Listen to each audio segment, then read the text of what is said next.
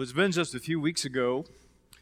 We were sleeping soundly at the home of our older daughter in Louisville when, in the middle of the night, the smoke alarms sounded. Now, some of you probably know from personal experience how absolutely unnerving this can be. Well, we quickly checked to be sure there was no fire, and then we wanted to shut those alarms off. They were ear piercing. There was snow on the ground outside. It was very cold. So we all had to just plug our ears and wait for my son in law to get his ladder out of the garage and silence the alarm. But would you believe it was wired in a series? So one alarm was setting off all the alarms in the house, and we couldn't tell which one of the smoke detectors was triggering all the others. So they would shut off for just a minute or two, and then they would go off all over again. Ugh. I would rather submit to waterboarding. And this experience reminded me of a security system we had in our Joplin house when the wind would gust, which is pretty often down there in Tornado Alley, the thing would go off. And it would usually be in the early morning hours. And I would invariably botch the security code as I frantically tried while half asleep to punch it in. But the thing is, with this system, if you fail to get the numbers right three times in a row, it would deprogram somehow, and then it wouldn't shut off at all. And to make matters worse, the alarm speaker was located by the patio door just outside our master bedroom, outside. So it didn't just give us heart palpitations, it disrupted the whole neighborhood. And you should have heard the dogs going crazy. Eventually, I just disconnected the thing. I decided that the signs on the door warning potential intruders that the house had a burglar alarm, that would have to do as our security. And we hoped that if they tried to break in at night, they could read in the dark. Well, all this to say, I, I have a love hate relationship with alarms. Alarms can be unsettling, they can be annoying, they can be frightening. Alarms can be something that you actually resent. But wait a minute. What if it turns out that the alarm saves your life or the alarm secures the safety of your family? The smoke detector alerts you that an ember from the fireplace has ignited the carpeting in the family room while you were sleeping. Or the burglar alarm alerts you that a thief is trying to gain entrance into your home through a window. Then your attitude toward the warning provided by an alarm is very different. And the warning light on the dashboard of your car can protect your engine. And the warning alert on the panel of an aircraft can prevent a disaster. And the warning label on a medicine bottle can preserve a life, right? So warnings aren't bad. Warnings are good. Warnings are often necessary. Sometimes they're vital. So, are you familiar with this book? The Worst Case Scenario Survival Handbook. Have you ever heard about this? When this book came out, over a decade ago. It sold over a million copies. It inspired a television show. It inspired clothing lines. It inspired a board game. So, do you need to know how to escape quicksand? Or how to cross a piranha infested river? Or what to do to land a plane if your pilot passes out? This is your book. Or there's a chapter on how to perform an emergency tracheotomy on a friend. All you need is a razor blade or a very sharp knife and a ballpoint pen with the filler removed. You know, I've wanted to practice this one. So, anybody want to be my friend? I did see one chapter in this book that looked especially practical. It was uh, how to foil UFO abduction. Now, folks, this is information we can use. Here's what it says Number one, do not panic. The alien may sense your fear and act rashly. And control your thoughts. Especially do not think of anything violent. The alien may be able to read your mind. Thirdly, verbally resist. Firmly tell the alien to leave you alone. And try not to whine and pray that the alien understands English. Well, then you physically resist. If all else fails, this should be used as a last resort. Go for the alien's eyes. Yeah, if he has any. yeah, yeah, you might want to copy this down, keep it in your wallet, keep it in your purse. You just never know. Well, we're finding that a lot happened during the last week in the life of Jesus. And you saw on the screens just a moment ago that it's still Tuesday of the week. When in Matthew chapter 25, verses 1 to 30, Jesus shared what you might call the end times survival manual. Jesus was responding here to the second of two very important questions that were asked by his disciples. And the questions are found in Matthew 24, verse 3. Tell us, they said, when will this happen? Now, they had just seen the temple. Very impressive building, and Jesus said, There's not going to be one stone left on another. And they said, Tell us, when will this happen? And Jesus prophesied concerning the destruction of the temple in Jerusalem. And it happened just like he said it would in 70 AD. It's a matter of historical fact. But their second question was what will be the sign of your coming and the end of the age? So Jesus responds by answering their question about those days, referring to the destruction of the temple in Jerusalem, and that day, verse 36, related to his coming and the end of the age. And as Jesus responds to their question about his coming and the end of the age, the second question about the end time, he sounds a solemn warning. And he uses language in Matthew chapter 24, verse 42, language like keep watch. Verse 44, be ready. And then in the parallel passage in Mark 13, he said, Be on your guard. He said, Be alert, verse 33. Watch, verse 37. And after sounding this sequence of verbal alarms, Jesus uses two back to back parables to impress the reality of his coming again and the end of the age. One is the parable of the ten virgins, and the second is the parable of the talents. And I want to move through these two parables in Matthew 25, verses 1 to 30. But before we do, let me once again this week give you the message in a single statement. Here it is. When it comes to Jesus' second coming and the end of time, be ready. so you don't have to get ready.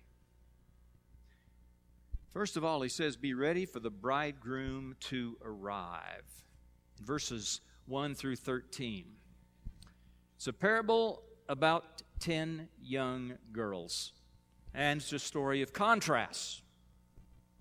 These young girls were assigned to wait for a wedding party so they could lead a kind of torchlight procession to the site of the big wedding. Now, five of the girls were foolish, and five were wise. The foolish ones took their lamps, but they didn't take any extra oil. The wise ones, however, took extra oil in jars with their lamps. Well, the bridegroom took a long time coming. The girls all fell asleep, and at midnight the cry rang out Here's the bridegroom, come and meet him. Well, they woke up. The wise girls had extra oil, but the foolish girls had run out. So they appealed to the wise girls and they said, Give us some of your oil. Our lamps are going out. And the wise girls said, We can't. No, we can't do that. There's not enough. You'll have to go and buy some for yourselves. But while they were out finding oil, the bridegroom arrived, the five wise girls were ready, and they processed with the wedding party to the wedding banquet. And the text says, Jesus' words, the door was shut. Well, later the foolish girls came back and they wanted in, but it was too late. And the parable ends with the application in the form of a warning from Jesus in Matthew 25 13. Therefore, keep watch, because you do not know the day or the hour of my coming. But listen, folks, there are more differences between these girls than five having no oil and five having oil. First, there are very different perspectives. The foolish girls were thinking short term, the wise girls were thinking long term. The foolish girls were nearsighted, but the wise girls were farsighted. Back in that day, ancient weddings lasted anywhere from a few days up to a week. And the reason for that is that the relatives all had to travel by foot or donkey, and they had to travel long distances. It took time for them to get there, and they didn't get together that often. So when they got together, they wanted to make it memorable. They wanted to have a family happening. And then it took time for the groom to pick up his bride he picked her up, and then he would squire her from her parents' house to his parents' house, then to the wedding. Now, they were not taking pictures at the houses, but it was a similar kind of thing. There were kind of some ceremonies and family rituals, and they didn't rush the goodbyes. And they savored this life transition for the young couple. Well, meanwhile, this particular groom had arranged, making some special arrangements. He's got 10 young ladies lined up to wait for the bridal party and to light the way for them to the place of the festivities. Kind of like this groom, he's creative, he's planning ahead. But remember, in those days, there were no watches and there were no clocks. There were no cell phones, no text messages, no cars, no airplanes. Listen, communication and transportation back then, huh, it was tricky to say the least. Late had to be a way of life then. And late is a way of life in third world countries today. Here's our lesson, though Matthew 24, verse 36, Jesus said, No one knows about that day or hour. No one knows. Listen, no one knows how long we have to wait until Jesus comes back. But it's not just that. We don't know how long we have in this world. We don't. We don't know whether our time, and you can pinch yourself right now, you are alive, but you don't have any idea how your time will end. It could end supernaturally with Jesus' return, or it could end naturally with your death. And nobody has that information. I don't know about the day of my death. I don't know about the time of his coming.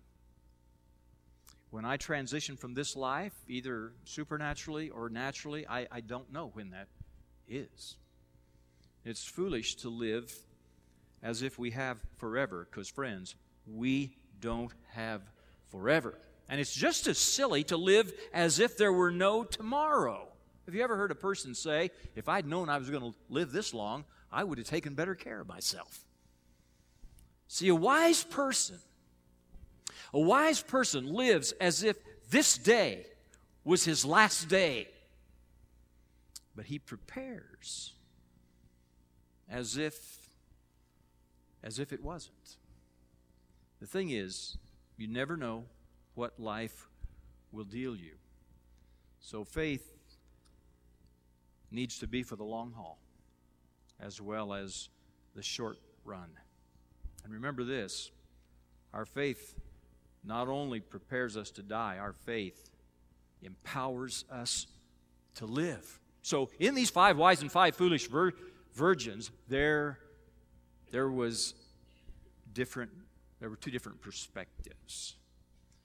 And there were also different actions represented. Listen, the foolish girls accepted the invitation, the wise girls accepted responsibility.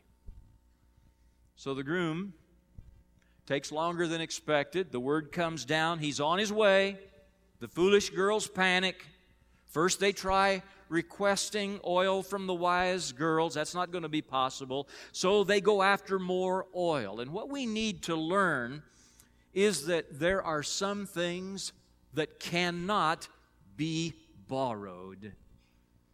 You cannot borrow education. You cannot borrow experience. You cannot borrow character. You cannot borrow reputation. You have to have your own. If you don't, you'll do without. Above all else, you have to have your own faith. You can't borrow it from your parents. You can't borrow it from your grandparents. You can't borrow it from a godly brother or sister or friend. Max Lucado tells the story of a man who had conned his way into the orchestra of the Emperor of China, despite the fact he couldn't play a note. And when the group performed, he would hold up the flute to his lips, pretending to play, but not making a sound. But then one day, the emperor requested a solo from each musician. And on the day of his solo performance, the impostor took poison and killed himself rather than face the shame of exposure. And the explanation of his suicide led to an expression that has found its way down through the centuries into the English language. We talk about someone refusing to face the music. That's what it comes from. So, the most important thing in your life, your faith, it cannot be borrowed.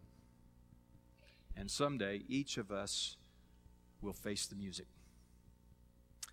And the wise prepare for that day.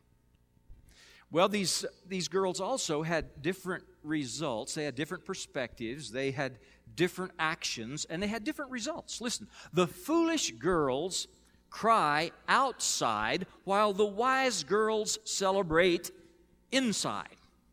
The master of the feast he wasn't being kind. He wasn't being unfair. This was not an open assembly. The wedding party was allowed in, the door was shut. And while the foolish girls were out hunting oil, they missed the procession. They were not included because they had excluded themselves by their own neglect. They intended to be inside. They desired to be inside, but they were too casual, and so it resulted in them becoming casualties. And it was not the outcome they expected. But it happened. And here's the application for us Eternal destinies are not determined by what we say we want. Everyone Everyone wants to go to heaven if and when they understand what's at stake. And sometimes people will even hope against hope and destine someone to heaven that they don't have the slightest idea that they'll go to heaven, but they want to destine them to heaven. Going to heaven, it's not based on it's not based on our imagination. And it's not based on our intention. It's based on our action. Well, I hope you don't consider the return of Jesus a worst case scenario. it shouldn't be. Because the Bible refers to the coming of Jesus as our blessed hope. And for those prepared for Christ's return, it'll be the best of all possible scenarios. The beginning of a celebration that surpasses all celebrations. It won't be that way for everyone. That's the bad news, but the good news is that if you're listening to God's word today, you still have a choice. You still have an opportunity to be prepared. The second of the two parables that we're looking at from Matthew chapter 25 is similar to the one that we just looked at in the first 13 verses. This is the parable of the talents. And in this parable, we learn to be ready for the master to return. We want to get ready, be ready for the bridegroom to arrive, and we want to be ready for the master to return. Beginning in verse 14, the second parable follows the theme of the first. Jesus is still responding to the disciples' question. Their question, What will be the signs of your coming and the end of time? And they wanted to know what the signs were because they wanted to know when they needed to start getting serious about godliness. See? Of course, nobody thinks like that today. But Jesus refuses to play the game. So he answers, not with a list of signs, but with a series of warnings. And in both parables, someone has gone away, someone important has gone away, but they'll return. And those left behind must wait. And the first parable teaches us to be prepared, and the second parable teaches us to be involved. The first parable teaches us to be ready, the second parable teaches us to be busy. Now, before I give you a summary of the parable of the talents, I need to define what a talent is. Some of you know. It's not an ability, it's not a skill, it's not a capacity. That's not what we're talking about here. A talent was a measure of weight originally, and later it came to refer to an amount of gold or silver. And each talent was the equivalent of 20 years' wages. Are you doing the math? So, a landowner goes on a journey. We don't know how long he's gone weeks, maybe, probably more like months, maybe even years. He's gone a long time. And he has distributed his liquid assets to three of his servants, and one gets five talents. Folks, that's $2.5 million. And one gets two talents that's a million dollars.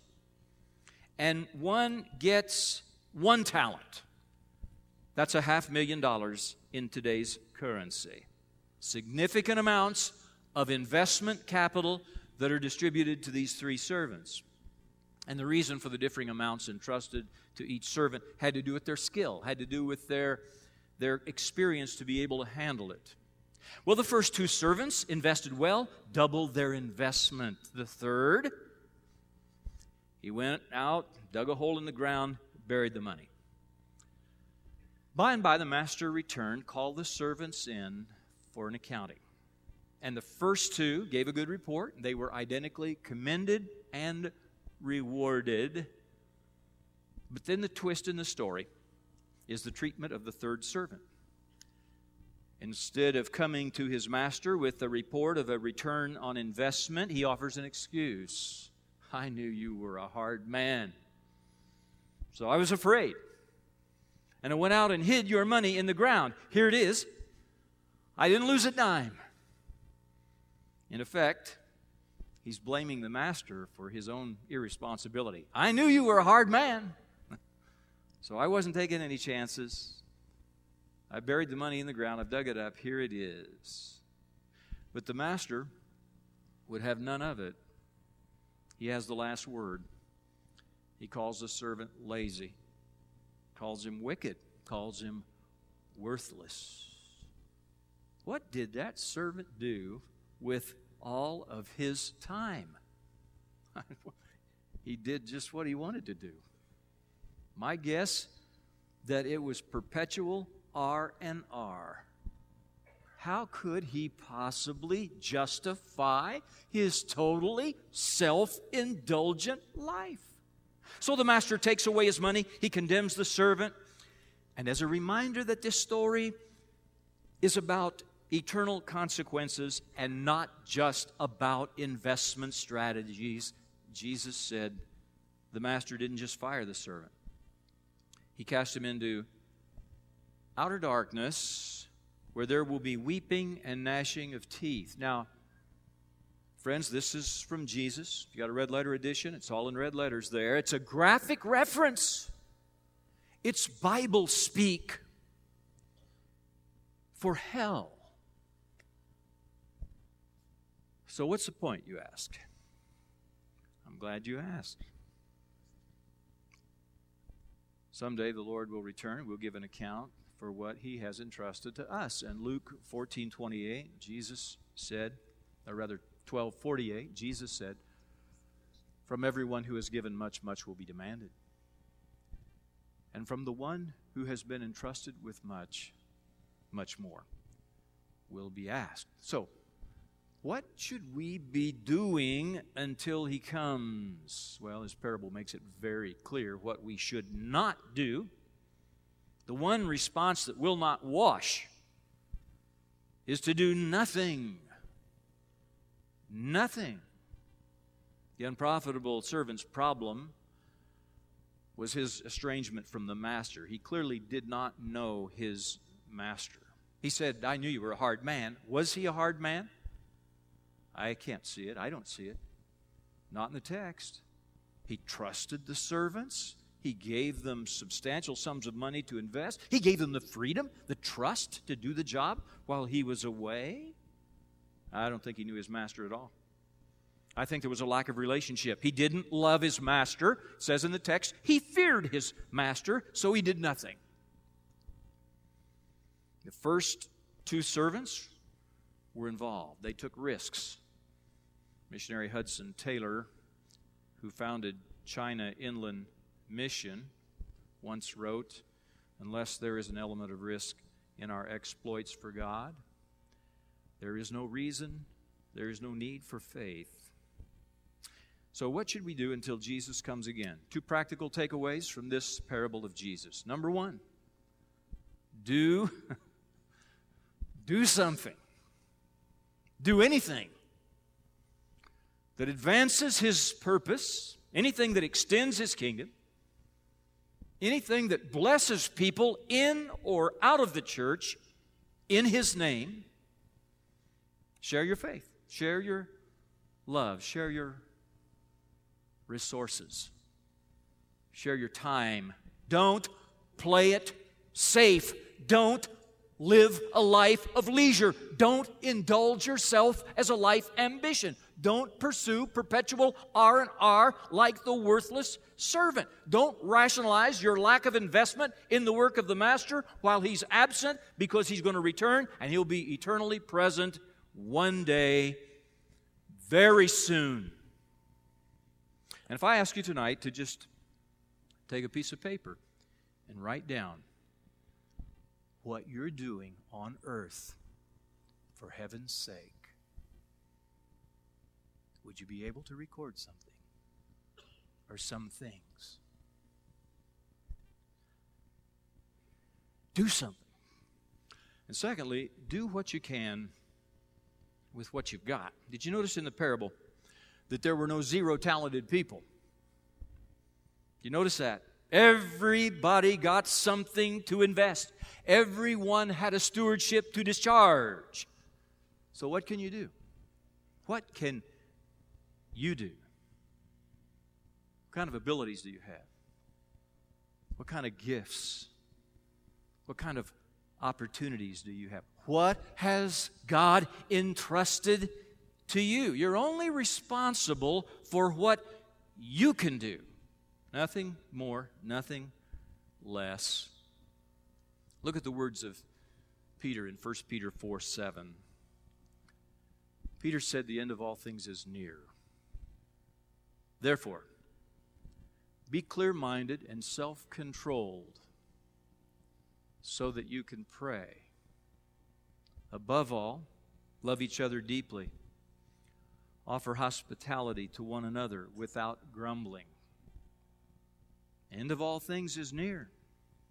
So each one of you should use whatever gift he has received to serve others, faithfully administering God's grace in its various forms.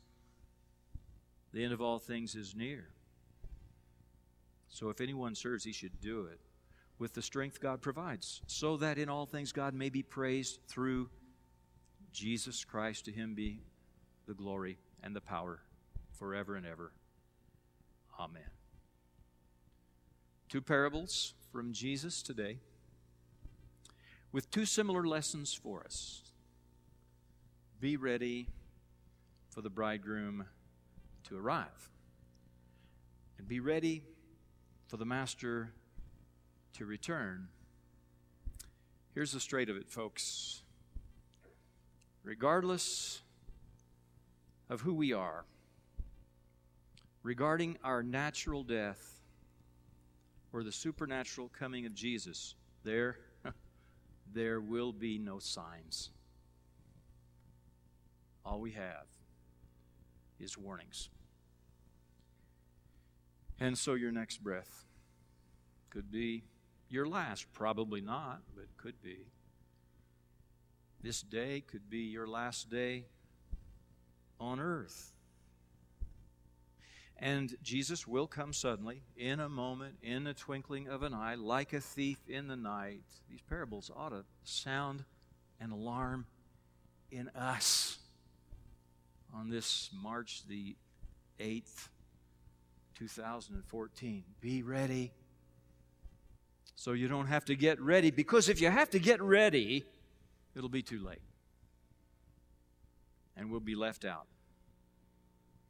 Like the foolish virgins, or we'll be cast out. Like the worthless servant. The, the foolish virgins had no one to blame but themselves. The worthless servant had no one to blame but himself. Be ready so you don't have to get ready. Will you stand with me for prayer?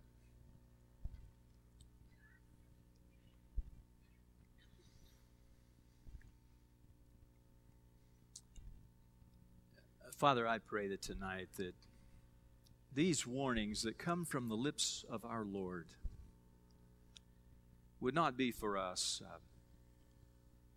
disconcerting, annoying, troublesome, a distraction.